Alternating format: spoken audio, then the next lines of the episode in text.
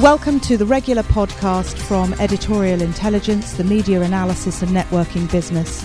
You can see all our broadcast interviews on our EITV channel on YouTube and editorialintelligence.com. Okay, well, we're ready to roll. Hello, good morning. Thanks for coming out on what we Scots call a Dreich day. Uh, and I'd like to welcome you to EI if this is your first visit, and welcome back if it isn't. Uh, the basic housekeeping is that this uh, thought for the day is uh, going to be interesting for us all and will be iPodded. Uh, so don't say anything you don't want to say, see in print, as Mrs. Bercow was not told last week. Um, suffice to say that. Um, the um, rumour that she's not here because she couldn't get out of bed this morning is not true.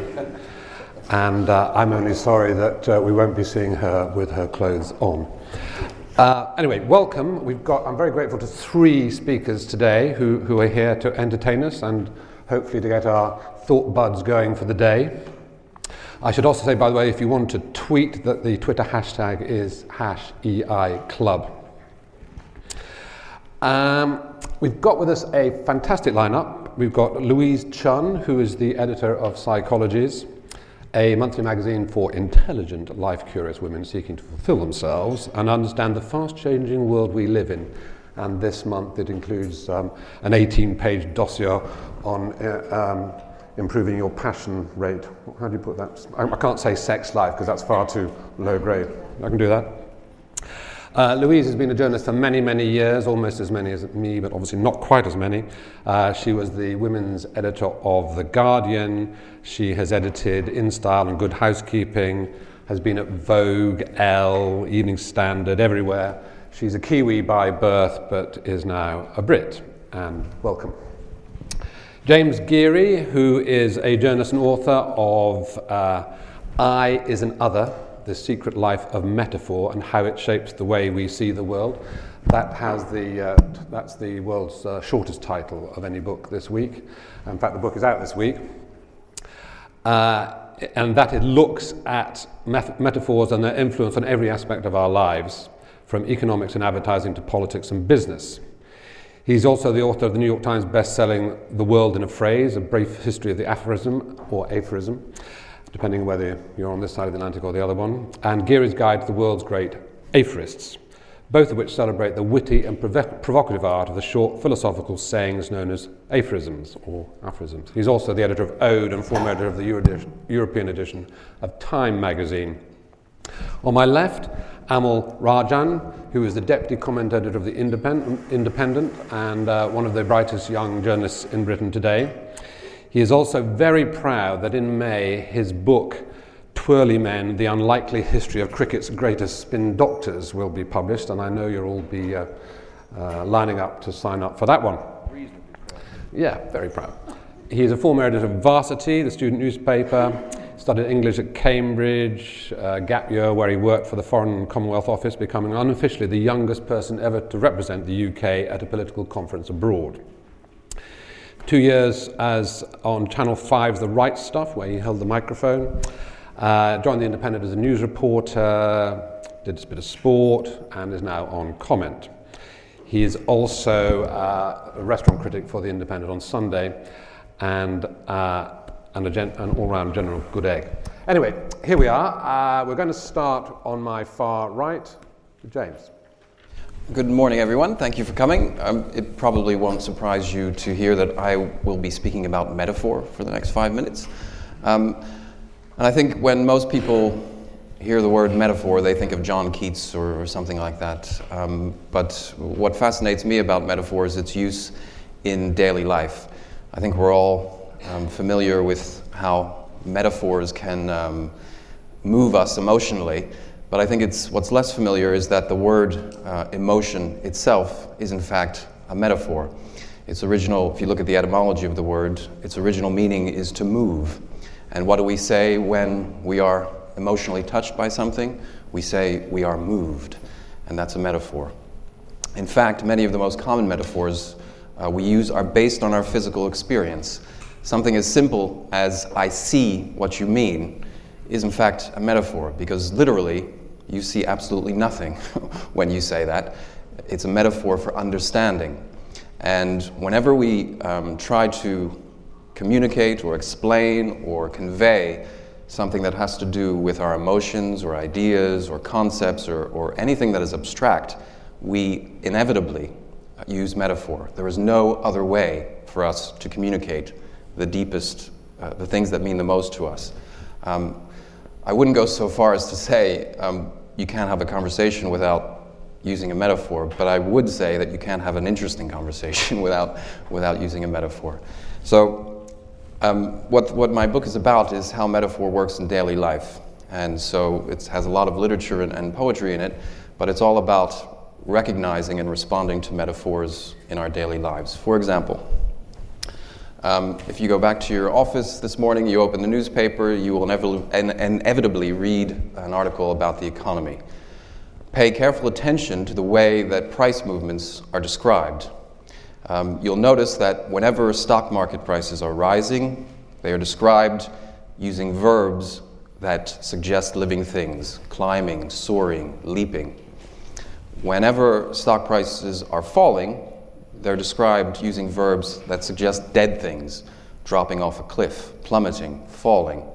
Now, I think a lot of people, many people, might not even say, recognize those verbs as metaphors, but they are metaphors. Prices increase and decrease. They don't leap, they don't climb, they don't soar, they don't plummet. All they do is go up or down. But when we describe them, we use metaphors of living or dead things. And these metaphors are not just flowery language or figurative language that we use to spice up uh, a newspaper article. They have profound psychological impacts on us. Studies have been done where people have been grouped into, into separate groups in which one group read commentaries with metaphors like soar and climb and leap, and the other read commentaries that simply described price movements in much more nor- uh, neutral terms, decrease or increase. And the ones who read the metaphors had much higher expectations that those price trends would continue. Why? Because unconsciously, a metaphor triggers a concept in our, in our heads. When we read soar, I think nobody would think, ah, that's a metaphor for, uh, for a living thing. But unconsciously, we, uh, those metaphors trigger concepts of living things in our, in our brains. As a result, because living things do climb and do leap and do soar, and because living things have wills of their own, and if they, if they want to rise, they can continue to rise through sheer willpower, we have a greater expectation that those price trends will continue. Of course, that has absolutely nothing to do with economics and the way that price movements actually work. If you look at the subprime mortgage crisis, for example, where house prices every single day, absolutely everywhere, were described as leaping and soaring and climbing, people thought house prices could only go in one direction. Now, I'm not suggesting for a minute that metaphors caused the subprime mortgage crisis, but I think we all recognize the power of metaphors in advertising, for example. Um, but in advertising, we're, we're, we're attuned to the metaphor because we know someone is trying to sell us something. What I'm suggesting is that much more pedestrian metaphors, pedestrian is another metaphor, by the way, its original meaning is, is foot. Um, these sort of or, ordinary language is filled with, with metaphor, and um, it has a very pervasive but subtle influence on what we do and, and how we think. Um, there are consultancies that are starting to spring up now that work with companies to develop metaphors for what they're doing and to develop new metaphors for what they're doing if they want to change what they're doing um, in terms of organizational strategy and things like that. And um, uh, just to close with a, uh, an example from politics, when about a month ago, uh, when the shooting spree happened in, um, in Tucson, there was lots of discussion in the, in the US press about the, the violent rhetoric uh, used by the Tea Party or some members of the Republican Party and things like that. And again, I don't believe for a minute that Sarah Palin's use of a, of a target site in her map of congressional districts um, led to one crazed person's action on that day. But what I do believe, and what lots and lots of cognitive uh, research in the cognitive and the social sciences shows is that the, the metaphors that we use frame the way we look at issues and the way we think about issues. And if you choose a violent metaphor, you construct a frame through which people will regard what you're talking about. And the more that that metaphor is repeated, the more pervasive it becomes and the more powerful it becomes. And um, as metaphors become repeated, they become cliches, and we stop thinking about them. And therein lies the danger and the opportunity for metaphors, because a lot of the most ordinary language we use every day is metaphorical, but because we use it every day, we stop thinking about it. And if you, go, if you leave this room after, after, the, after the talk, I guarantee you, you will see metaphors absolutely everywhere, not just in the financial commentary. You'll see it everywhere in the newspaper. When you're talking to someone, if someone is trying to explain to you how they feel or why they had a bad night or what's going on in the relationship, it will be absolutely suffused with metaphors. And for me, what's fascinating about metaphors is uh, if you pay attention to them, you suddenly realize their power and you suddenly um, empower yourself to determine how you respond to those metaphors. And when you find yourself in a sticky situation, whether it's professionally or personally, if you can change the, the metaphorical frame through which you're thinking and interacting with people, you open up completely uh, new possibilities.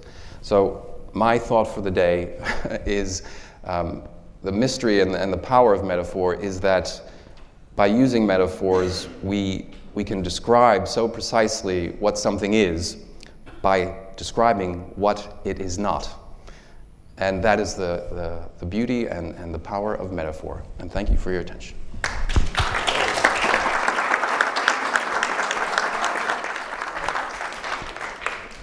Well, I think we can uh, all see what you mean. Uh, and my spirit, frankly, has been soaring ever since you started. But uh, anyway, that's absolutely fascinating. I'm sure there'll be lots of questions later. That is really, really, so, at this time of the morning, that's great. Uh, but Louise won't be outdone. Louise, you have the floor. Uh, unlike James, I'm not a, a single subject kind of person. I sort of wish I was. There were so many things I could have um, used for my thought for the day because editing psychologies it covers such a, a, wide area. You know, recently we've had features about the effect of internet, um, including on children, also on our minds, on sibling rivalry, uh, women's obsession with their looks, the state of modern marriage, how to improve your memory, Zen Buddhism. I could go on and on. But thinking about what my thought would be, for a number of reasons, I settled on ambition. Um, and I'll just take you through a bit of my thought process. Uh, I've just come back from visiting my parents in New Zealand, um, and my mother unearthed an interview I gave to a magazine there. Um, when I came back and, and was seen as local girl made good because I was at that point features director at Vogue. And I was asked uh, what my ambition, future ambition would be, and I'd said, oh, I, you know, always rather thought I'd like to be a magazine editor, but really I decided I was probably more of a backroom girl. Um, since then, I've edited four magazines, and I'm pretty sure that I knew that that was what I really wanted to do, but I just didn't want to say that because I didn't want to seem, a lot of nodding, nodding women, I didn't want to seem ambitious. Um, and I think that's rather typical. Also, typical is something that brings in Julia Hobsbawm, the founder of EI. We met before the Vogue job when I was at The Guardian. And uh, we had a, a, few meetings and lunches and things like that. She was starting off as a PR. And uh, I got a call one day from um, a young man who I'd worked with at another job who had suddenly shot into the stratosphere as an editor at large at Vanity Fair in New York. And he asked me, of all the PRs I'd had dealings with um, as a journalist in London, who did I like and who did I want to have lunch with? Not who's a real killer PR and who's really fabulous, who gets results, but who did I like? And I gave Julia a thumbs up because I did like her and we did have good lunch and, you know, I thought she was great. Um, but I thought what was really typical of both of us, of women at that time, sort of end of the 80s, early 90s, was we didn't make a big triumphalist thing about when she got the gig of being the British PR for Vanity Fair. She sent me a great big bouquet of scented white lilies, sort of thing the Guardian hadn't often seen on anyone's desk at the time. Um, and I rang up and said, thanks for the flowers and, you know, good luck. But we were very, very quiet about it. Both of us pretty ambitious, I think other people might say. Um, another sort of input into making me decide on ambition was um, the missing speaker at this event, Sally Bercow. Um, now, I'm not going to stand up for everything she's done or every um, uh, all bit all all parts of her behaviour. I think some of it was perhaps ill-advised, um, but I do think that in the uh, monstering of her in the press, she was an example of an ambitious woman wanting to stand tall in the poppy field, and she got mowed down. Um, even more criticism came down on the head of Amy Chua, the Chinese American uh, law professor, who wrote a book about bringing up her children. Now, frankly, I'm horrified uh, by, by a lot of what she did, um, but she was trying to be ambitious for her children. I mean, I think she could have laid off the threats to burn the soft toys. And um, no sleepovers ever, even in the holidays, is just too much for me. But it was interesting the way that, that uh, she was seen. And finally, I settled on ambition because there's a great feature about it in the latest issue of Psychologies. Uh, and like everything that's in the magazine, it's a bit richer and deeper uh, and uh, more better research than most women's uh, magazine features. Uh, so when I read that feature, which I'd commissioned from the features editor on the magazine, I found out that psychologically, ambition is not a trait, it's a byproduct of conscientiousness.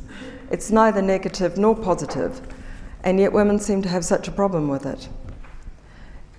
Anita Chaudhuri, who wrote the piece, says that it's not that women lack it, it's that they misdirect it. They find it very difficult uh, to compete with men. It goes against the grain for a lot of women.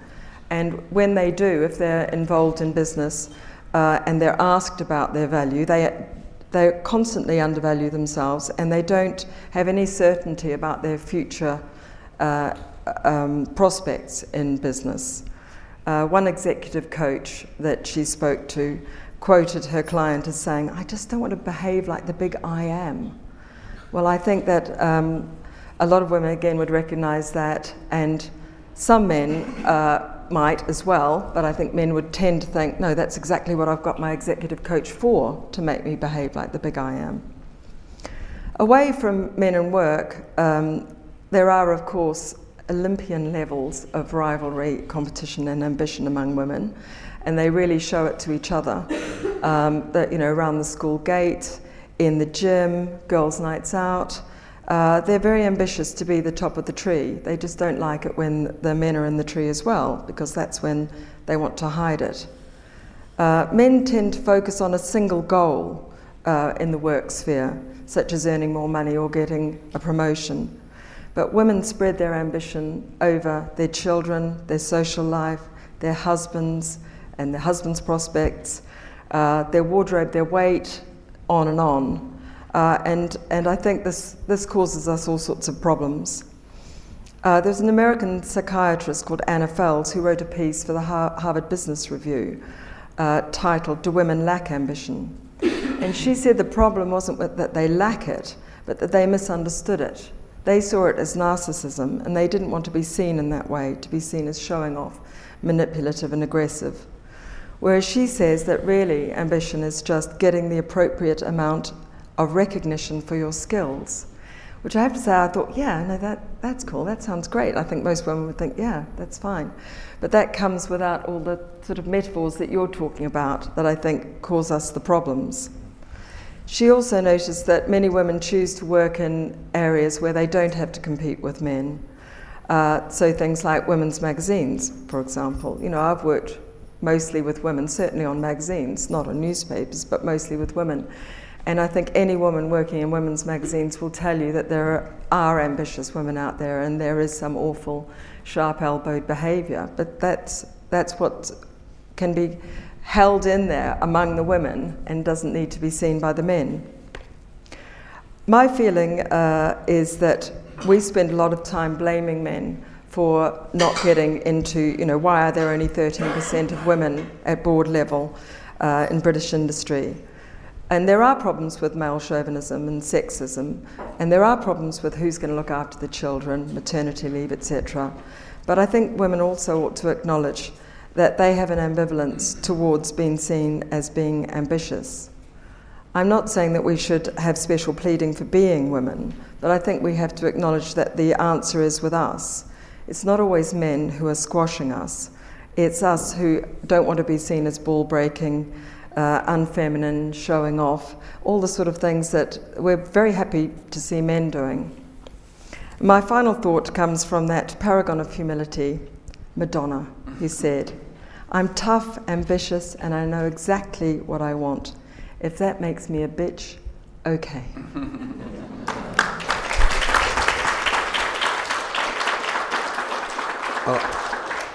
that was yet another fascinating thing. My ambition is to be as clever as she is. Um, that bit about uh, lunching with people, when I was the founding sports editor of The Independent, the rule was that no one will get a job if I didn't like to have lunch with them. And there was one guy who wasn't quite sure with who got the job as the racing editor. And he, was, he wasn't a lunching type, and he actually was the bastard, and he left after about three months. Anyway, there you go. Uh, I'd now like to turn to my left to Amol. The floor is yours. Thanks very much, Charlie. Um, and thank you all for getting up so ridiculously early on a grim morning. Um, I know you all wanted to hear about spin bowling, but I'm actually going to talk about education, if that's all right. Basically, I want to just quickly um, put a thought in your head that 50 years of uh, education policy on universities and about 20 years of school policy has been completely bonkers. Um, and it's had a common quality, which is that it's believed in systematically dismantling uh, academic education. And what I want to very briefly argue for is a return to a belief in proper academic education, mostly on the grounds that it will benefit the poor um, in a way that current policy doesn't. Um, university's been in headlines lots this week. We had a lead story on Tuesday's Times which said colleges told lower the bar for poor students. Earlier this month, the Russell Group of leading universities said um, people applying for university places should have uh, proper, crunchy, tough academic subjects rather than soft ones. UCAS last week predicted a record number of applications, 5.1% increase in demand, 750,000 students going for 450,000 places. Last month, KPMG announced it was setting up a four-year accountancy course where they'd pay for kids to go to university for four years and then those kids would work for KPMG afterwards. Now, all of these um, stories are, um, other than being about higher education, are premised on a single idea, which is that the more people that go to university, um, the better. And I think that idea is a complete uh, delusion, which is ruining thousands of lives each year. Quite the contrary, in fact. I think um, far too many people are going to university, and I think our whole approach to university has been changed uh, basically because of quite noble egalitarian impulses 50 years ago to accommodate ever growing numbers of people. But I actually think um, increasingly the wrong sort of people, which sounds like an appalling thing to say, um, have been going to university, and actually it's causing something like a social catastrophe. And there's two cases, um, or two halves to the case. There's two halves to everything, it's a metaphor. Uh, uh, there's two halves to the case uh, for sending fewer rather than more people to university. And I just want to very quickly outline both of them. Um, the first half is uh, practical. Um, I think, though most middle class parents would be uh, loath to admit it, a phenomenal number of people who go to university basically spend three years uh, rolling spliffs, chasing freshers, wasting their time. About 10.2% drop out, so that's the people who actually have the guts to drop out. About 30% UCAS estimate uh, pass with lower than a 2-2. So about 30% go along to university and don't really engage with it academically. Um, if, I mean, it's possible some of them will have to pay, very few of them will have to pay nine grand a year, but some of them will pay up to £6,000 a year. That's £18,000 over three years. If you add that to the salary they might have gotten if they didn't go to university, you're talking about 60 or £70,000 for lots of people to go to university for three or four years. What do they get for that? Increasingly, not very much. Um, it's notoriously difficult to work out the relationship between the careers, the degrees people do and the careers they go on to do. But um, the Higher Education Statistics Agency reckons that even of those uh, few people who have a job six, within six months of uh, graduating from university, only, sorry, about 40% of those say that their degree was completely useless. And they reckon that about 90% of people don't actually use their degree courses in the careers they do. So from a practical point of view, it's a very, very big investment for possibly not very, very much. You might come out with a few STDs and a sort of taste for acid house. Um, but I don't think that's uh, the traditional idea of what university is for. Um, the second half of the case against university numbers soaring, um, and the case of them plunging, uh, to use two bad metaphors, is, I think, the stronger case, and it's a philosophical case, which is that um, most people who are now applying to university will be this year um, aren't really applying to university at all. Uh, what they're applying to is a kind of holding station for immature adults who don't really want to engage with the world of um, adult responsibility.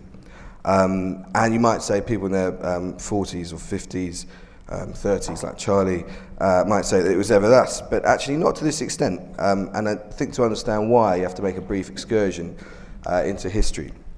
In post war Britain, there was this great march of kind of this idea of meritocracy, and I think really ever since Clement Attlee's government in 1948, people have justified the march for meritocracy by saying it could be measured by university numbers. Now, this was quite a noble ideal. The idea was class distinctions were collapsing, so we need to get the poor educated. I think in around um, when the Robbins report on higher education was published in 1963, you had something like 200,000 people going into higher education of any kind. By 1990, that was 600,000. By 1996, it was 1.6 million. Um, and when the Dearing report was published in 1997, which said uh, we need to charge tuition fees, you were approaching nearly 2 million people who are either going to university or applying to it. That's a phenomenal rise. I think the only way in which that rise could have been accommodated is really by abandoning the historic idea of what university is for. Universities traditionally, really not just in pre-war Britain, but even into the academy in Victorian times, was a, um, as Cardinal John Henry put it, a place of concourse where the students come from every quarter of every kind of knowledge. You cannot have the best of every kind everywhere. You must go to some great city or emporium for it. And Newman, writing in 1854, defended it in terms of their, its inutility, so a value beyond economics. And the Dearing report and the whole introduction of tuition fees basically introduced an economic element to uh, going to university. So I think increasingly people account for university by what it's going to do for their future job earnings. And I think that's an incredibly bastardized conception of university. I think university should be about transmitting bodies of knowledge to, from one generation to another, about firing imaginations by getting people to engage with really interesting ideas. And if you think about the way in which universities have been expanded to accommodate these, uh, this, these ever-growing numbers, we've got the kind of the famous pig enterprise management, Madonna studies, golf course management, all these sorts of things. Those aren't university degrees. And I think we've only been able to get to a stage where we're having the sort of arguments we're having over tuition fees, and Nick Clegg is having feces put through his front door by completely changing what university is for, or, or changing our understanding of university. And it's been done for, I think, you know, quite noble reasons. We believed in sort of egalitarianism. But the thing is, egalitarianism is opposed to discrimination of any kind. Um, and yet discrimination on the basis of ability was a historic foundation of universities. Universities originally were based on the idea that you oppose egalitarianism by discriminating on the basis of ability, but now they basically discriminate, they've stopped discriminating altogether so that everyone can go to university. So I think that's an abandonment of their basic ideals. And I think one of the worst things about this, by the way, is that figures like this 50% statistic that New Labour had about getting 50% of people into higher education have basically ended up, as Richard Garner, who's our fantastic and peerless education editor at The Independent, has long argued, that you basically end up stigmatizing other very legitimate routes into employment. There's nothing wrong with doing an apprenticeship if you're not massively academically able, but go and do an apprenticeship. Don't do some crap degree and call it a degree and come out with 30 grand of debt. I just want to deal very quickly with two uh, counter arguments that might be put. One is that um, I'm ignoring uh, the plight of uh, poor people who won't be able to get into university right now, and that it seems appalling that, you know, I should argue against 50 years of education policy, which has basically been about getting ever more poor people into university. And I think that's complete nonsense, obviously. Um, I think actually it's against poor people that the biggest per- fraud is being perpetrated. The idea that, you know, if they go and get a crap degree from a crap university, frankly, it would emancipate them from poverty. Actually, it's the opposite that's true. They'll end up mired in deeper debt and they'll end up less likely to get a job and they'll start the career or take their first step onto the career ladder three years down the line. And the other thing might be that kind of, you know, if I, the other argument might be that if I, um, as a relatively recent sort of lucky Oxbridge graduate who had access to world-class uh, facilities, um, I'm now sort of trying to, you know, deny other people the chance to do the same thing as I did. And I've got some sympathy for that argument. I'm sure it seems incredibly um, insensitive coming from me. But I think that's changing the discussion from what I'm saying to sort of where I'm speaking from. And I think basically we need to return to the idea of university being not a right which you uh, pay for, so we don't think of you know, students as customers demanding value for money, but instead a privilege. Um, and I think if you believe in universities a privilege, you should be waging war against 50 years of education policy. And I think you need to approach the way in which we understand Nick Clegg and tuition fees and all this stuff with a far more foundational question. All this stuff about grammar schools or free schools doesn't get to grips with the fundamental question, which is what is education for? And I think we've abandoned uh, that idea that education is actually about transmitting important bodies of knowledge. I think we've had a massive flight from academic subjects, and I think that's a really bad thing. And I just, the final thought I want to which I've written down at length is that um, education is generally defended on the grounds that it benefits the many, not the few. But the curiosity of our current system is that universities will be of much greater use to the many only when they really learn the habit of garlanding the few. Thanks very much.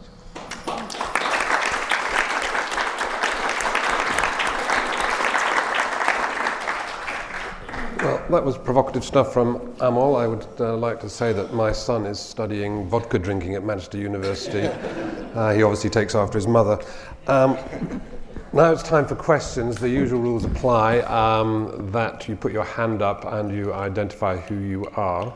While you're clearing your throats, I'd like to start off with one question to James. The use of metaphor by, you, you mentioned economists, it isn't one of the reasons they do it, is that the subject is very dry and very boring, and they're attempting to inject some life into something that otherwise other people wouldn't read.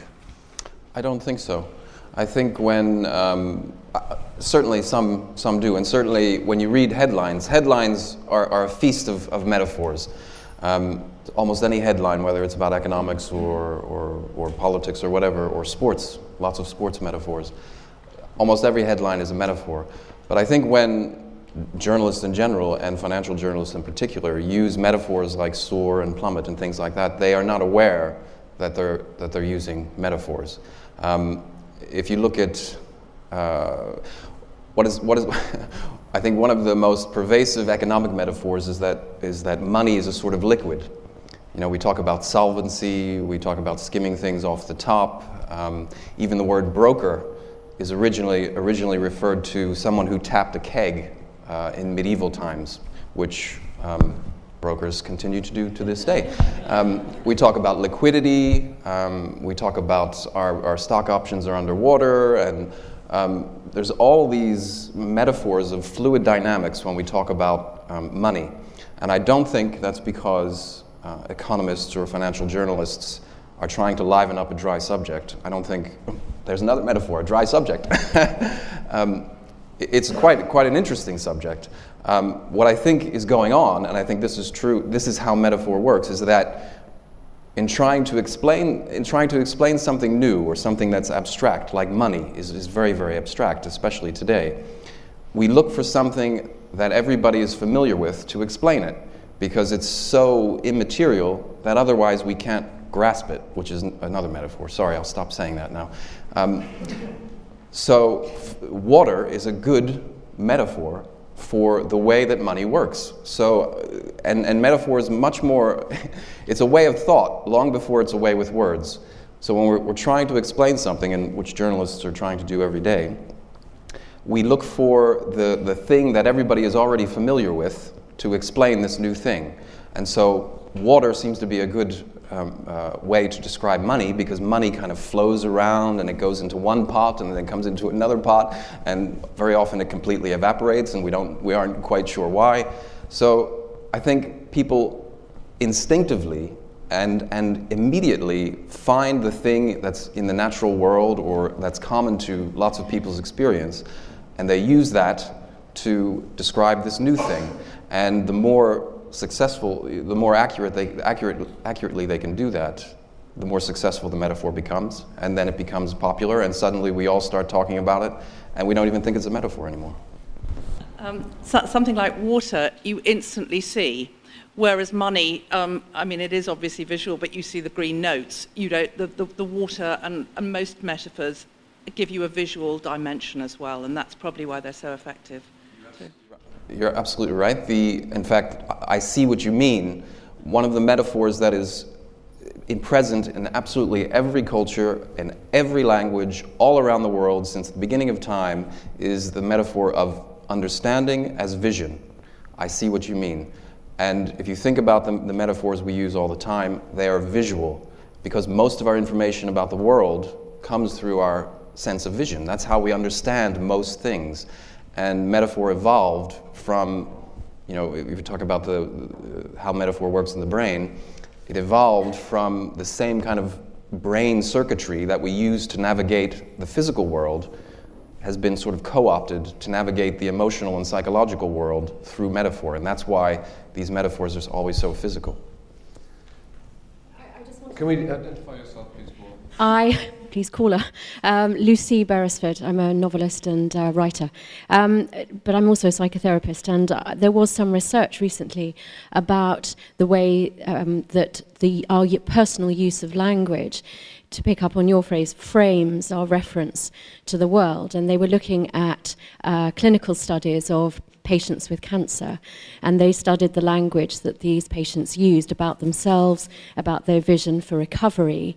Um, patients who spoke metaphorically of um, I feel like death, um, you know, I'm feeling so low, all those sorts of things, they actually had lower outcome scores than patients who had a much more positive outlook on life, which was then transmitted through their language. So very similar ideas. That's, that's absolutely true. And the, there's an entire chapter on metaphor and psychology in, in the book. And there's, there's, a, there's, a, there's a brand of therapy called clean language, which works with metaphors. And I did one of these sessions uh, as part of the research for the book. And essentially, you go in with an issue or a subject that you wish to discuss, and the therapist says, And what is it like? and you have to come up with a metaphor. Well, it's like, and I used. That's a simile. Ah, thank you very much. That is a simile. But a simile. A simile is just a metaphor with the scaffolding still up. So, just to respond to that point, when I say metaphor, I mean metaphorical thinking. So, I mean similes, I mean analogies, I mean scientific thought experiments, the way the mind works by association. Metaphor is not just, you know, my love is like a red, red rose, because that's a simile, obviously. But Juliet is the sun, that's a metaphor. But so is the way we think. It's metaphorical thinking that I'm, that I'm talking about. Right, thank you. Um, my name is Paul Hensby. I've just launched a website called mylastsong.com, which I recommend everybody visit. Um, I'm now back in the freelance world as a consultant um, working for the uh, Big Society Network. Um, James, I've heard what you've said, but my question isn't to you. Um, the first one is to Louise. Um, isn't it a case that the, the, the woman, woman's slight barrier to being ambitious is um, almost um, driven by sort of evolutionary um, pressures. You know, for thousands and thousands of years, it was probably not a good thing for women to be too ambitious, particularly in a, a men's sphere, simply because those sort of successful groupings and families were ones where the women's role, and of course I'm not suggesting that we go back to this, is one where they weren't really, it wasn't a good thing as far as the bringing up of the children was concerned, to try to compete with the male on things that the males were better doing. Um, shall I do the second question then? Yeah. Um, the second question is to Amol, which is that I, I, totally agree with you that I think that the reduction in academic standards at university is a, an appalling thing. But one of the benefits, surely, of going to university is for people to meet with people from other backgrounds And it's not just what they're learning from going to the lectures and tutorials, it's actually understanding how other people think about things and behave, and how they can then sort of um, model themselves or learn lessons. I used to recruit people for my team, and it was quite evident to me sometimes, and, and you're an exception, that the extraordinarily bright people that have come out of Oxbridge just don't have those kind of soft skills or, or life experience, even at that stage, which, which, which some of the people who I've interviewed who've gone to sort of red brick universities and haven't got quite such good degrees and such wonderfully academic things fitted into the team far better and, you know, were better members of my staff. Louise. Um, well, you know, the thing is that we now do things that cavemen and women couldn't do. You know, we fly. We, you know, uh, women don't have to have babies anymore. That that's made a big difference, yes. I think. So you know, you you you, I would say, yes, that within a lot of women there is a sense of of wanting to nurture things. You see it in small girls. You know, I'm a I'm a kind of you know 70s feminist originally, and I've had three children, and the first two I was very much trying to even it out between a boy and a girl. And, and you know, my son used to bite his toast into a gun because I wouldn't buy him one. you know, yeah. and and uh, now I'm much more kind of you know whatever. if you want to be a princess, be a princess. You know, I think it'll all it'll all work its way through anyway. Uh, but I think um, it, it's, it's possibly one of the things that women struggle with, and I think they do struggle with competing directly with men because they also want to attract men. Yeah. You know, it's part of the whole Long rich tapestry of life. Okay, we'll just have uh, Amol giving you your. Very quick. I mean, very flattered uh, by that, but I mean, I agree that one of the wonderful things about university is making lifelong friendships as well. You know, you get to meet people, you get to live with them, which is something you don't necessarily do. I'm just not sure that for I think of the kind of percentage or proportion of people that have started going to university that maybe wouldn't have done in the 60s and 70s, I'm not sure that they get enough out of that to justify what they're doing by going for three or four years. I know it seems appalling coming from someone who had a great time at university, but In terms of that analysis or sort of working out the costs and benefits of it, I sort of think that that wonderful experience of being engaged with people's minds and learning, people, you know, learning to grow up with people is something that you can do aside from university as well. I actually think it's an appalling thing to say, given I've just banged on about academic education. I think it's a wonderful idea to go travelling for a bit. You know, I think that way you can grow up for three years. You can, you know, go from New Zealand to Britain, find that you want to settle in a career here. So I'm not, although I agree with you, I'm not sure that that justifies it in some particular cases. Though in other cases, I'm sure it does. Okay, down the far end. My name is Patrick Hayes from the Institute of Ideas. Uh, I've got two questions. First one's for James, because James, I've been very struck by what you said, and I've noticed this use of metaphors a lot for example, with the Egyptian crisis recently, you've heard uh, Egypt being described as, uh, by John Simpson on the Today programme the other day, as being a giant domino, which is going to come down and have a domino effect uh, throughout the Middle East. Um, it's been described as a contagion, which started in Tunisia. There's all these kind of descriptions. And I've been actually quite angered by that in some ways, because I think it denies the agency of well, for example, the Egyptian people to take matters into their own hands. It suggests these kind of naturalistic metaphors, which actually deprives people of control over their kind of circumstance. And you got that with the economic crisis as well. We were going into the storm, as the um, economist would endlessly kind of put it, which suggests, again, uh, the economy is like the weather. It's something that we don't have control over. So, uh, but I think a lot of these are actually quite unconscious and may reveal underlying attitudes. I guess one of my main concerns is the fact that now there's more analysis on metaphors, people are becoming more aware of them, actually it can become more insidious. It's a bit like a nudge kind of effect, um, where people are now saying, right, well, because this is unconscious and has quite a potent effect, what we need to do is analyse it and find ways of manipulating people's behaviour or seeing things in this kind of unconscious level, rather than traditionally what metaphors are about, which is telling, getting closer to the truth, actually really trying to explain something and get someone to understand something better. So I'm worried about that shift about using metaphors to manipulate people rather than express the truth, and I wonder if if you share that. Um, secondly, with Amol, I, Amol, I couldn't agree more with you. I think there isn't a right to be a scholar. And, uh, uh, and as a journalist who's been covering the student protests a lot recently, it's re- it really struck me that when you go out and ask students why they're protesting, no one uh, that I've spoken to, and I've spoken to hundreds of students, has actually said it's because I want an education for its own sake. It's because I want to study philosophy or psychology. It's always because, you know, for every pound spent on education, you get two pounds thirty-five back to contribute to the economy, or it's going to benefit my career in one way or another, or you know, uh, or you know, it's really important to make sure that you have social mobility. So you always have these instrumental justifications of higher education, rather than the traditional sense of you go there to push back the boundaries of knowledge and engage in education for its own sake. I guess my question for you is, do you hold out any hope for the idea of universities being able to kind of have a beacon for uh, knowledge for its own sake, to kind of rekindle academic knowledge? Or do you think this is, you know, the damage has been done now and there's no going back? Uh, metaphor is truth, James. Um, I think you make excellent points. Um, first of all, I would say that metaphors are true. Um, uh, they're true often on a literal level. So if you take a, take a metaphor like no man is an island, that is a literal statement of truth, and it also is a metaphorical statement of, of truth. So when John Simpson describes, uses the term domino, then it's true for him. But what's also true is that these sort of, um, often in this kind of situation, someone will use a, an historical analogy. So, and for example, Obama did this recently in his State of the Union speech. He talked about this is our Sputnik moment. And sorry, but analogies are metaphor- examples of metaphorical thinking too. And these also trigger associations. So, my experience of the Sputnik moment is totally the wrong metaphor to use um, because it harkens back to an era of confronta- confrontation and competition. And in the current era, I think what we need is collaboration. Um, Sputnik was all about you know, back in the, the Cold War, superpower competition, head to head, we have to, it's a, it's a zero sum game. Today, we need Russia and China to grow, at, you know, for, for, us to grow, for the, for the United States and the United Kingdom and, and Europe to grow. We can't be sort of trying to beat China. We need China to succeed too.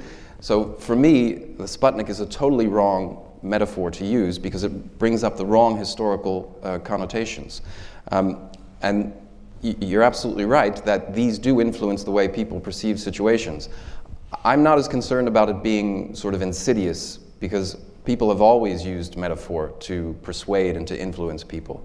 What's happening now is sort of um, threatening in one sense because uh, neuroscience is also being used to map out the area of the brain that is active when certain uh, advertisements are shown or certain the whole thing about advertisements and political speeches is that they try and trigger certain feelings, and we can now map exactly where those feelings are in the brain.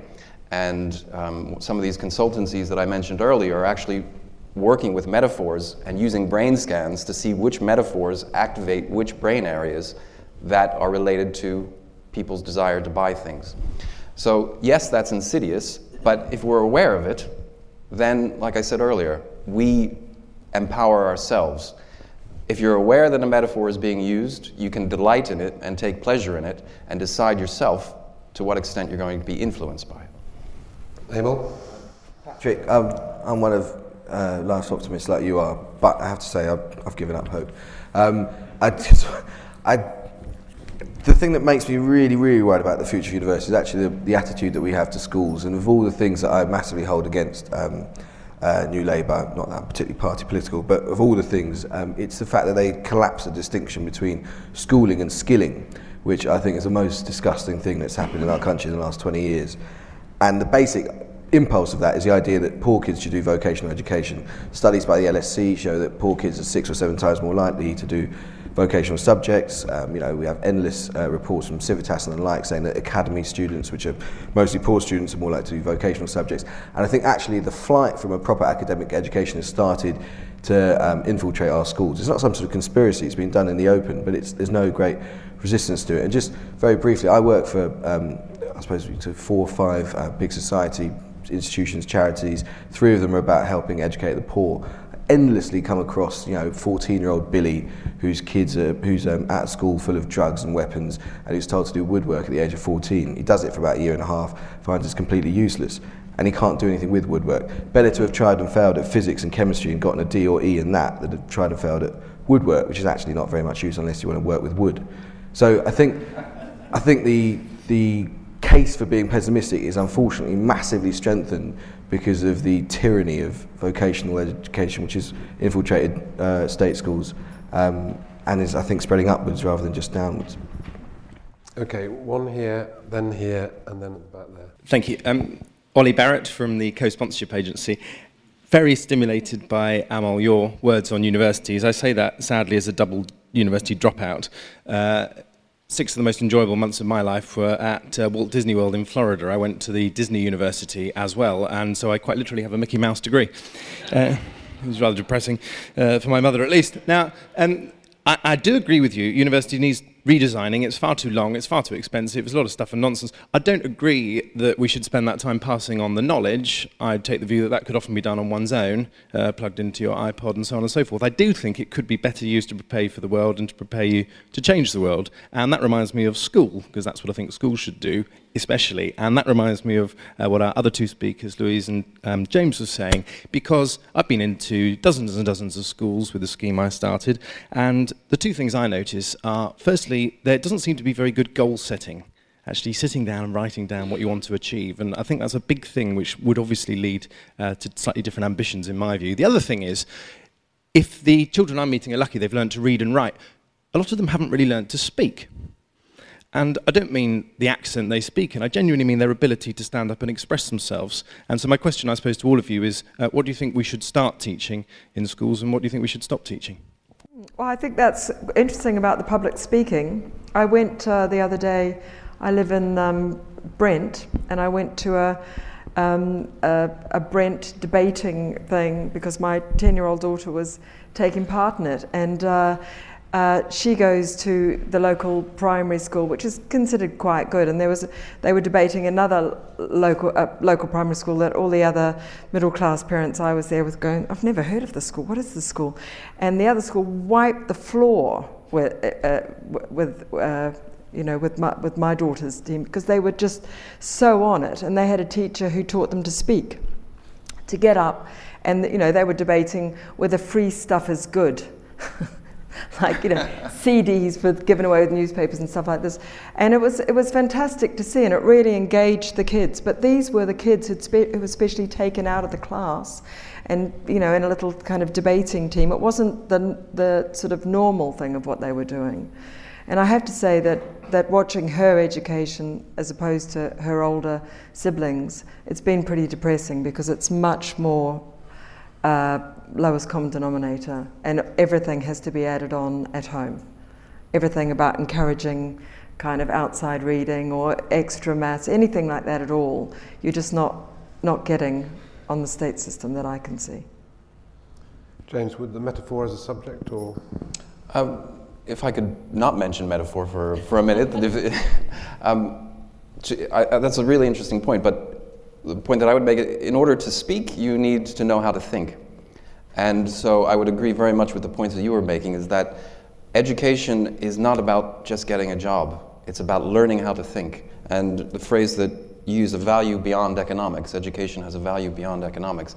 And I think it's crucial that university, at every level, we're taught to think. And to do that, you do need to be free of sort of um, uh, sort of utilitarian concerns for I mean, I think people should all go to university because it's the period in your life when you have no responsibilities, you're enjoying yourself, you're learning, it's exciting. It, that never happens again. And if you were never to have that, if I never had that, I would be rather upset. And I also have uh, young children and uh, in their teens and, and, and younger. And it fills me with hope and, and, and pride and, and um, excitement when we sit around the dinner table talking about does God exist or not? And dad, do you believe in God? And uh, those kind of conversations, those kind of thoughts, that kind of space, um, that's what is nurtured at, at university or should be nurtured at university. And, and even in the, in the, you know, the lower tiers of, of education. And it's that education learning how to think and, and to think critically and not just accept what you're, what you're taught or to learn by rote, then when you get into you know, a, debating competition or, or whatever it is, you can speak because you have ideas and those ideas are your own. So independent critical thinking, I think, is, is what university should be all about. I'm Kate Kinnamont, and um, I run an organisation called Women in Film and Television. So we are the, the voice of the women in the creative media. I have never been up so early for years as this morning, and I have to say I feel really excited by the range of speakers here, and it's quite frustrating because you want to speak to every one of them. Um, I think, Amol, I really do feel exactly the way you do about education, and that's partly because I um, am part of the media. I've worked in the BBC for years. And what's been happening is, I think when Tony Blair and New Labour decided that, quite rightly, it would be great if half the country could go to university, they, they weren't really prepared for it in schools. And so kids were all encouraged that to be somebody, you had to go to university. But what would they do? Well, I'll tell you what they do. They do media studies. 32,000 people graduate in media studies every year, which is more than the sum total of jobs in the media. We get lots of letters and emails from people who can't spell. They wouldn't know a metaphor if they fell over it because their level of literacy is so poor. But you don't need to be literate. You just need to.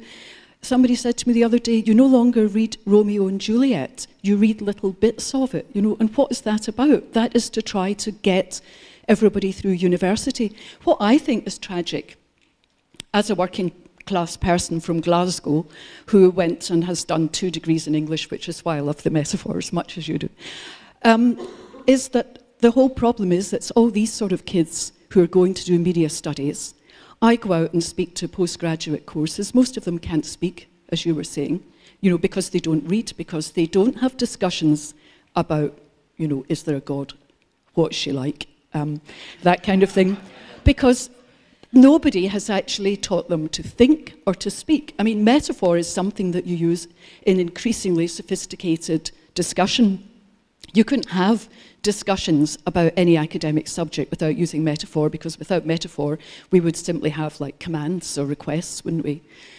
And I just think that the whole problem has become worse because for ordinary working class people like I would have been, how do you how would I get through a comprehensive school? You know, brightness isn't enough. Would I really want to be in debt for best part of 40,000 quid? Would you employ someone if they had a media studies degree or would you would it be anything that you would look for? It wouldn't be something I'd look for. Um, no, that's true. But I wouldn't necessarily, I mean, at Psychologies, we have, you know, we have some Oxbridge uh, and we have some definitely not. And I think that in my experience, um, it's good to, you know, I like to mix it up. I, in fact, they're not even all graduates, I don't think. Am I right, Perry? I, I, I have certain, yeah, I mean, personally, I think it can be overstated. And there are lots of places I've worked, you know, like The Guardian, say, where there's a lot of people who've been to the same universities. Certainly when I was there, there was a very strong sense that people like me coming from New Zealand, there were quite a lot of people from South Africa, Zimbabwe, Australia, etc. Um, and you know we were kind of allowed in, and it didn't really, you know, it wasn't such a big deal. Our lack of a first-class education, as I remember Alan Rusbridger asking me if I had a first-class education. I said I come from New Zealand. It's, you know, we're we're all the same. He said no, one university must be better, and I said I don't think so. Alan is elitist in any way whatsoever. uh, but but you know I th- I think um, I think uh, uh, one of my children went to Oxford, and it's been interesting to me because obviously that's a terrific thing to be able to say. But I think in some ways um, it, it has also been spoon fed to, to her, and she acts more like she's come out of a very expensive boarding school than this incredible temple of learning. So I. Uh, yeah, she does. but we're, you know, we love each other. But it, she, know, she knows that I have reservations about it. I think you've got to live, and I think actually the biggest thing for both of my older children was getting a job. I think getting working and providing for yourself and using a washing machine and, and making your own bed, those kind of things, to me, they're, they are really the important things that mature you. That we were sort of rubbishing Oxbridge. My daughter went to Oxford and she works for the Economist Intelligence Unit. She's over there just now doing stuff about Egypt and she can use a washing machine too. So it doesn't necessarily, you know, it's not got to be one thing or the other. Yeah. Depends like who can use a washing machine. Um, I'm James Kidner. I run an educational charity called Coexist, which is all about trying to help people understand the role of faith and religion in the modern world. And I'm interested, and, and I can't remember a more stimulating start to a day this year. I think it's been absolutely fascinating and a huge advertisement for this splendid club. We should all join.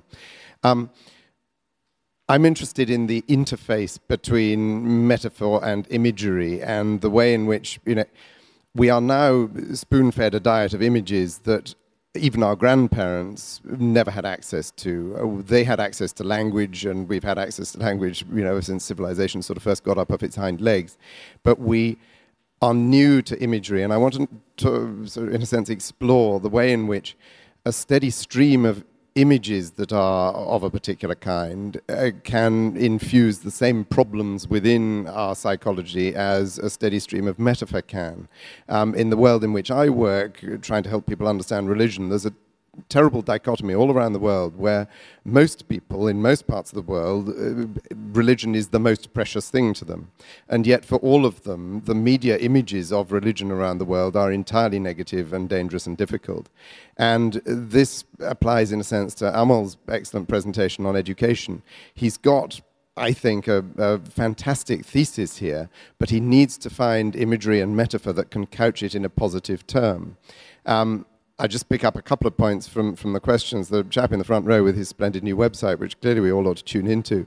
Um, talking about the role of, edu- uh, of universities in introducing us to people from other walks of life. They do that, but they don't introduce you to what Amol, with his uh, engaging political incorrectness, would call thick people, any more than, than, than Louise's excellent magazine will show you images of ugly people. There, is, the, the, there are dichotomies in here that we live with, and I'm interested to know whether we can break out of this, this spoon feeding of imagery that is negative and find a sort of positive way to frame this morning's discussion, which for me has been hugely inspiring. Well, there's a lot there. Uh, uh, you're a politically incorrect person. By just asking James a question very, very quickly. I will try and engage that because it's very interesting and it has made me feel rather embarrassed.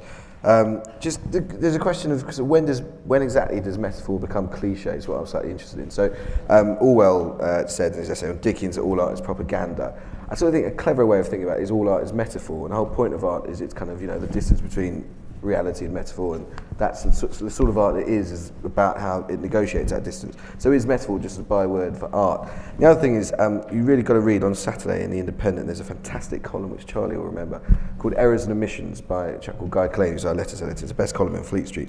One of his favourite bugbears is the phrase meteoric rise, right? Um, meteors don't rise, they fall. Um, and the usage is doubly bad because the whole point about meteors and their lives is that they have a very brief, um, you know, flash of brilliance and then descend into nothingness, which is usually the opposite of what people mean by meteoric rise.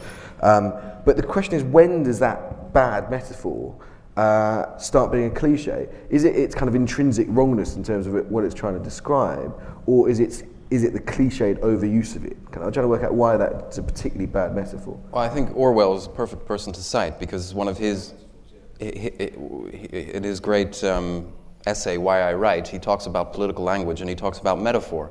And what he decries is a sort of laziness among journalists, among writers in general, about using cliches because it, it sort of ties in with the discussion about education cliches uh, like the iron fist, you know, if you think about that, when it was first used, it was a brilliant image.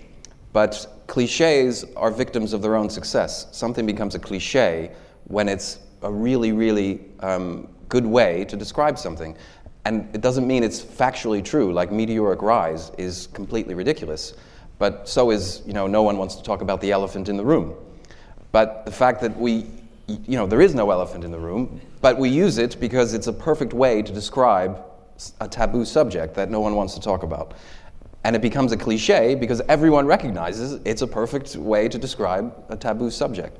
What Orwell, the point he was making, is that if journalists do that, and if readers do that, just relying on the cliches, the dustbin of history and iron fist and things like that, we absolve ourselves of thinking for ourselves. So, what he was uh, advocating was make new metaphors. You know, that, that is a quality of good writing, and that is also a quality of good thinking.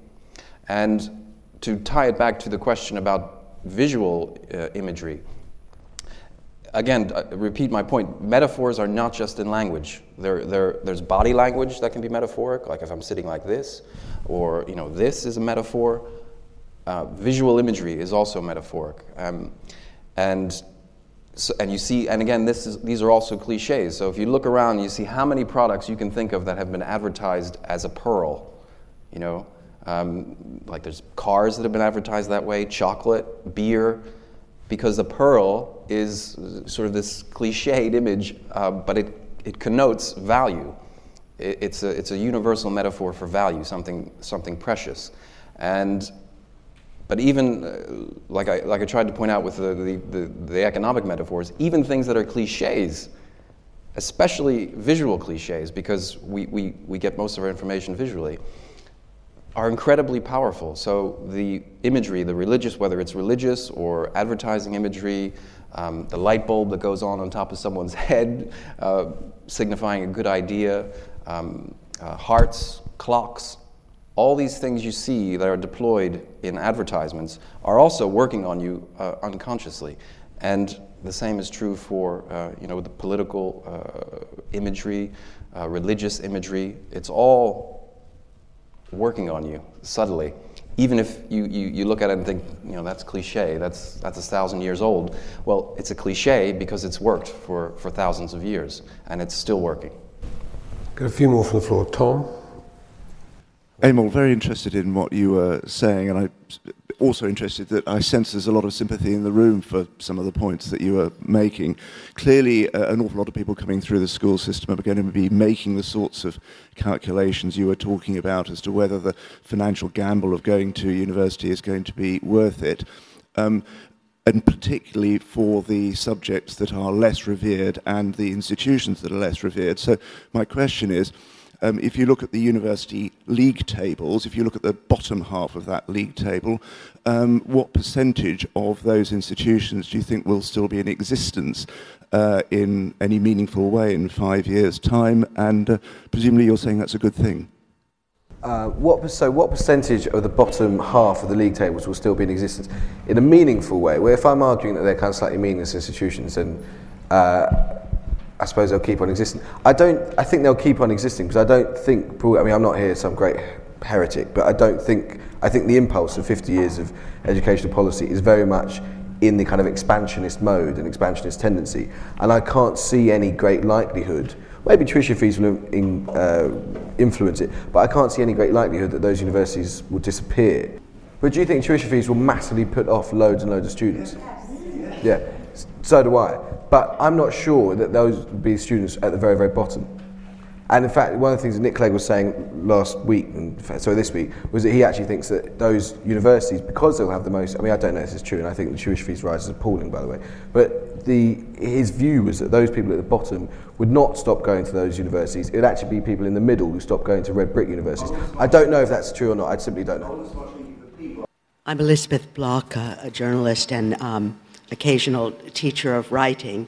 So I'm glad, James, that you said that um, metaphors are the basis of good writing. If you could teach everyone to use, you know, strong verbs like soar, I also think you're a little imperialistic about metaphors. You're claiming practically everything that is not the most literal language, but it's terribly interesting. In terms of education, the last point, shouldn't we bring the economy in here?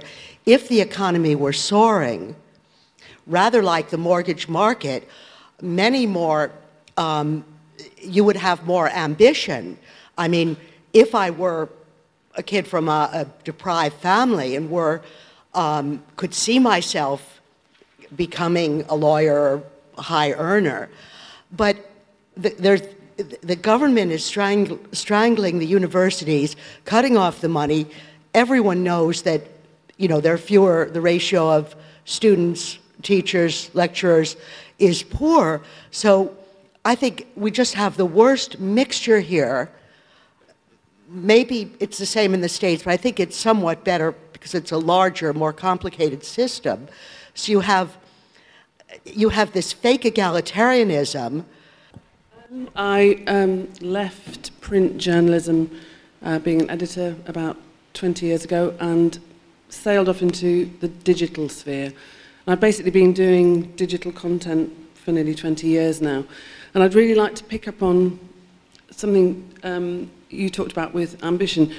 I find in the place where I work now, which is um, a consultancy agency, we're working with clients all the time to try and help big organizations move forward and create new digital businesses. I find collaboration everywhere. So you cannot, as an individual now, do all of the complex things that you need to do in order to work in digital marketing, in order to work in digital content. It's very, very rare to find somebody who's got the absolute focus to be doing the analytics and the maths on one end, or to be doing the very focused coding and have the ideas. So you have to work in teams, you have to be codependent, you have to be interdisciplinary, and this is now comes to the, the university thing. I think we, I mean, I'd, I'd say Ken Robinson. I'd say Ken Robinson, 1999, the Labour government actually did do an amazing thing with the Creative Partnerships Programme, which was to say, actually, what we need is mindsets for imagination, curiosity, motivation, lifelong learning. And I now, when I try and bring new graduates in, all I'm looking for is a basic skill set, a fearlessness about trying to learn new programs, learn visualization programs. They just have to be able to think and problem solve. So, Hamilton, and I'm a lawyer. Um, I'm actually really depressed. I'm a Thatcher's child. I went to school in the 80s um, in the north of England. It was an absolutely average comprehensive school. Um, I went to university to study law, um, vocational subject, very useful financially. Um, I was appalled when I got to university. It was the first time I was actually politically activated um, because I don't know what the statistics are, but I think it's something. I'm going to say it's 10% of people go to private schools, you go to university, and I was 90% surrounded by privately educated students, um, which made me feel A, insecure, and B, question my attitudes that had been instilled in me by being a Thatcher child. She grew up um, the daughter of a greengrocer. She made a big deal about that. I felt we were all invincible. I thought women could do anything they wanted to. I turned to my mother once and said, she tried to stop me doing my A levels and said, Why don't you just do a secretarial certificate? You could become a PA. I said, I don't want to be the secretary, Mum, I want to be the boss. Uh, because Thatcher made me feel anything could happen. It depresses me now because I look back and I think I went to university and the people I was surrounded by at school who were incredibly bright are still in Chesterfield doing really badly paid jobs. They had the brilliance to go on and do something different, but they didn't know how to. They, didn't in, they weren't encouraged to. And I look back now and I think their children um, are looking at going to university about now, and they can't afford, they can't conceive how you could pay £9,000 a year. Because if their parental income, what they're used to bringing in, is about £20,000 a year, if you earn £150,000 a year, £250,000 a year, £500,000 a year as an overpaid lawyer, then £10,000 to your children is a drop in the ocean. It's nothing, and they're comfortable with it.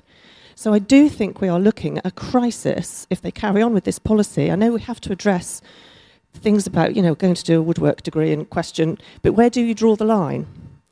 And I think the children, somebody said about the children going to the, the, the protests was saying, you know, I, it's, it's two pounds for one pound or whatever. They're 16 year olds, 17 year olds. They've got that idea from somewhere. So we're all to blame for making education all about the bottom line and not about the original ideas, as you mentioned, um, about education for education's sake. But I do question, I just have to question, where are these missing um, poor children? And who is going to encourage them in the future to get out there and make something of themselves? Okay, we have the, the man at the back there. Hi, I'm Matthew. I'm um, currently a journalism student in one of, like, one of the bottom half of the league table universities. Uh, so it's been quite interesting this morning. Um, my question is to Amol. Um, I do agree that there are a lot of students going to university and it is a problem, but I think one of the biggest problems is the requirements set by the employers. Like I went to university because the jobs that I wanted, you needed a degree to get them. Um, I'm a, I work in a supermarket as well. If I wanted to be a manager of my department, I would need a degree. If I want to go into journalism, I need a degree. So what do you th- rather than targeting the universities and the, and the students going to university, do you not think the employers should f- at first um, decrease the requirements and like, uh, not so, fo- so focused on a degree? I, I studied poetry and philosophy um, at university. And um, when I think back now, I think how stupid that was from one point of view because it never, I was fortunate, I guess, I never crossed my mind. I never kind of thought about getting a job at that age. I just, and I, I was the first person in my family to go to university. And I always assumed that um, I would get a job like my other members of my family, which was manual labor mostly, or retail, or something like that. But my interest was in philosophy and, and, and literature. So my motivation for going to university was to experience that. And it turns out that I got a degree, but again, that wasn't why I did it. It turns out that that, and this is kind of the same point I made earlier, that education served me very, very well in journalism. I've never studied journalism. I've never taken a single journalism course. I've never taken a, writing course or anything like that. But what has served me really well as a journalist is the critical thinking um, that I learned from philosophy and literature. Um, so I would agree with you that, um, you know, journalism job, this degree, you, ha- you know, those two things have to, go, have to go together. I think that's totally misguided. I think there's a huge value to a very sort of broad education that encourages critical thinking and independent thinking and engages with um, philosophical subjects. Um, you know, everything is not about making money. And I think you know your point about collaboration and things like things like that. In the future, being able to actually do something with your hands is going to be still going to be very very valuable. But having a broad view, because there is so much going on, having a broad view and being able to assimilate information and sort through it, that's crucial. So Okay, you know, well, that's fine. I, I would say that I never took a journalism degree, and most people said they could tell. Uh, but No, I mean, again, like these two, I didn't do a journalism degree. I think I just got in before that kind of thing started. And I, but I would say that uh, when I, I'm not alone in thinking this, and, and I'm talking generally in, in kind of a consumer magazine journalism, where it's not all about uh, specific skills, but it's about ideas and innovation, actually, trying to come up with something a bit different. So, some of the people, certainly some of the most inspirational people that I've worked with, have been mavericks who have not had traditional entrances to journalism. And I think, uh, I think if you, if you, you know, a decent letter, you know, a joke, a reference to something that is going to turn them on. Personally, that always works with me. But and how, it's not about. How, how, has it happened, though, that all these media studies are there and the 35,000 media students? I, I mean, know, I've got no idea. I don't really. I, I, I don't really know what they're doing, and I and I'm. I mean, I have been and spoken at journalism uh, in the kind of lower level college things, and, and I have looked around and said to the lecturer who was a friend, you know, they're never going to get jobs. And she goes, Hang on, it's because it interests them. It's something. I know, I know, but I think they were there to. I think they were there to get jobs.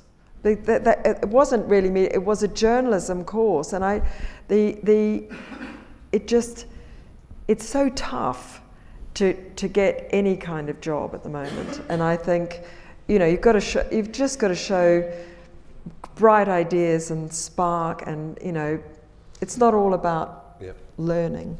Oh. Just quickly. I mean, I don't, Matthew. I don't want you to feel like you're not doing something which is useful because you can absolutely put it to use. In fact, there's other people, young reporters at the Independent, who wouldn't have got those degrees unless they could account for the journalism they've done as trainees. So that's fantastic. That said, I don't. Th I think people have misrepresented themselves too if they've said to big a manager in a particular store you need a degree. Cause doubtless there are managers out there who haven't got degrees. And similarly, you know, I didn't do a journalism degree. These guys didn't. You don't have to do a journalism degree uh, to get a job as a journalist, but it might be, well be useful. There are some things like being a lawyer or being a doctor where you have to have a degree in the first place. So I think the question for you is how can you make use of that journalism? It might be by coming along to fantastic events like this to kind of help you go forward into sort of journalism which you want to do. And I think it's a kind of wonderful thing that, you know, I don't know how old you are, but if maybe at the age of 18 you decided that you wanted to be a journalist, that's fantastic. The best way to do it is to do journalism. To write and write and write, to get in touch with people. I actually did communications, which I guess would fall under the remit of this kind of non-traditional stuff. And I actually did quite a lot of metaphor, so I knew a lot of this and actually was very useful in my life. Um, but I think we were missing the point. I think what he was saying was um, actually it's so many jobs, and yes, there are so many jobs that you do need a degree for, and it's not because of you need to. It's literally on the job application. It says you must have a degree. So that's, I think, what he was saying, and perhaps not so much about journalism, but was just saying widely. Should it not be the businesses who are changing, and, and they should be the ones doing that? I wanted to pick up on that point because um, I've been both an employer and currently uh, looking for employment. And as an employer, I think it was just a lazy way of filtering applications. Say you might have to have a degree because it will it will take at least you know 30 or 40 percent. Um, and as an employer, perhaps for people in their early jobs, it was a useful indicator of their ability to apply themselves or intellectual aptitude. But certainly after, once I was recruiting people who had 10 or 15 years experience, I never even looked to see whether they had a degree. I didn't care. Uh, I wanted to know what they'd done and what, and what they'd achieved.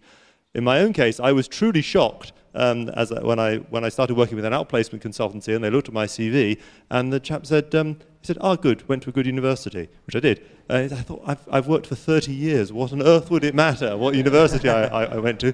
But apparently, it still does. So I think it is a, a very strong cultural thing, and perhaps the, perhaps the only side benefit of the proliferation of education is it might force employers to think, rethink the value of just blindly saying must have a degree because not all degrees are, are equal. Okay, well it's now uh, five to ten, and I'm afraid that's probably time for us to have to go and go back into the real world. It's been a fascinating, fascinating couple of hours. Really, really enjoyed it, and I hope you have too.